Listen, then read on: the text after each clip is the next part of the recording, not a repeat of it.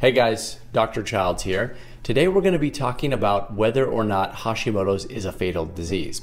And spoiler alert, the answer to that question is yes.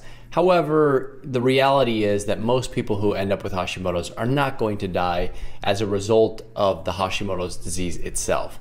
While it is theoretically possible to die from Hashimoto's, that's just not going to happen in a developed country. And the reason for that is we have plenty of thyroid medications that are available, and anyone who has Hashimoto's thyroiditis will end up on treatment long before they actually die from the disease. The only way for it to occur is if you had Hashimoto's thyroiditis and over many years your immune system completely destroyed your thyroid gland, you were unable to produce thyroid hormone, and you sat in that state for a long period of time until you ultimately ended up in a coma and ultimately, you know, ended up passing away. Um, the reality is we catch that way sooner. We put patients on thyroid medication, and that's not the problem. Now, that just because Hashimoto's won't directly lead to um, an increased risk of mortality, hypothyroidism does lead to an increased risk of mortality, and that's what I want to talk about right now. So, we know from twin studies that patients who have low thyroid function, or we'll just abbreviate that as um, we'll abbreviate that as thyroid function. So, low thyroid function have an increased risk of mortality by about 50%. So, in other words, if you have low thyroid function compared to the average person who does not, you have about a, a 50% increased risk of death, and that we call that an increased risk of mortality. Now, that is a little bit different than saying Hashimoto's increases that risk because this risk is associated with hypothyroidism. So the the reason this is important though is because Hashimoto's leads to hypothyroidism. We know that ultimately what ends up happening for the majority of people is that Hashimoto's damages the thyroid gland, it can't produce thyroid hormone, and you end up hypothyroid. Well, let's add an M there so it's complete. And so you do end up with that 50% increased risk of mortality. Like I said, that's come from studies, uh, from twin studies. So we looked at twins who had Hashimoto or hypothyroidism, those who did not, and we look at their cause of death and their risk. Now, the question is why does hypothyroidism increase the, the your risk of mortality? Um, and what can we do, if anything, to prevent that risk? And it turns out that the the increased risk of mortality from hypothyroidism comes from the comorbidities. So in other words, what happens is as your thyroid becomes depressed and you're in a hypothyroid state, your risk of developing certain medical conditions increases.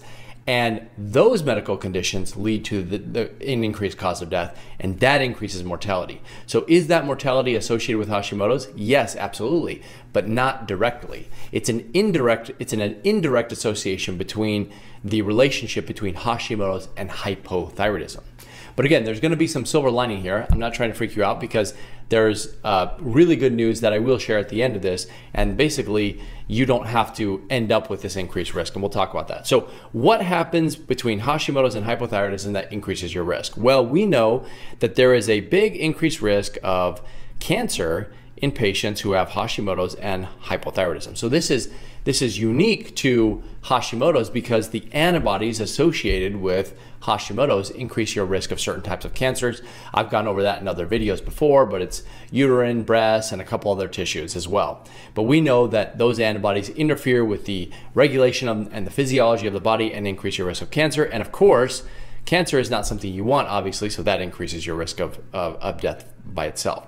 Then we know that patients who have Hashimoto's and hypothyroidism have an increased risk of cardiovascular disease. Cardiovascular disease, of course, means having a heart attack or having coronary artery disease or ending up with a heart attack. And then obviously, heart attacks increase your risk. In fact, they're one of the, the leading causes of death among all adults. And same with cancer, by the way. So these are, you know, top couple causes of death.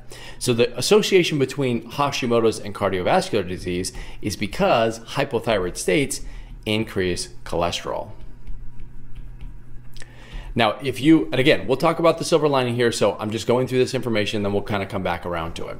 And then finally, we know that there's another increase of risk, another comorbidity in the form of obesity.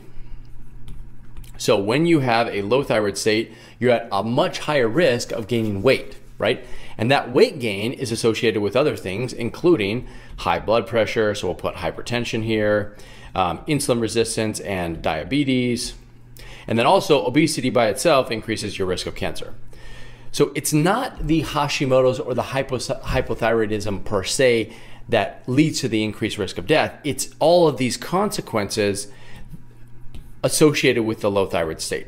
So you could I would say that they're indirectly associated, but here is the silver lining. Just because there is an increase in risk doesn't mean that you have to accept that risk. And here's what I mean. This all stems from the decrease in thyroid function or hypothyroidism. But guess what? You can treat that you can you can completely maintain normal thyroid function if you are a hypothyroid patient with the use of either natural therapies or thyroid medication if necessary. And in the case of Hashimoto's as I've described previously, you can if you catch it early enough, there are there are ways to reduce the thyroid antibodies, which again would reduce your risk of cancer over here. There's ways to increase thyroid function which would reduce your risk of cardiovascular disease by increasing cholesterol there are ways to help you lose weight by increasing thyroid function with the use of thyroid medication, etc., which will help you lose weight and help you get rid of all of these other um, uh, consequences like hypertension, um, insulin resistance, diabetes, etc. So just because this risk exists doesn't mean you have to accept it. And the key is all about optimizing thyroid function. Now, you can do that in one of several ways. I would recommend if you are someone taking thyroid medication that you check out this video, which discusses how to optimize your thyroid function by making sure that you're on the right type of thyroid medication and the right dose. And if you do this, you can completely normalize that thyroid function aspect. I also have videos which go over how to reduce thyroid antibodies, which is different. So increasing thyroid function is a little bit different than um, reducing thyroid antibodies and the treatments, even though there is some overlap there, they are different. So if you have Hashimoto's, I would recommend checking out both of those videos or at least one of them next.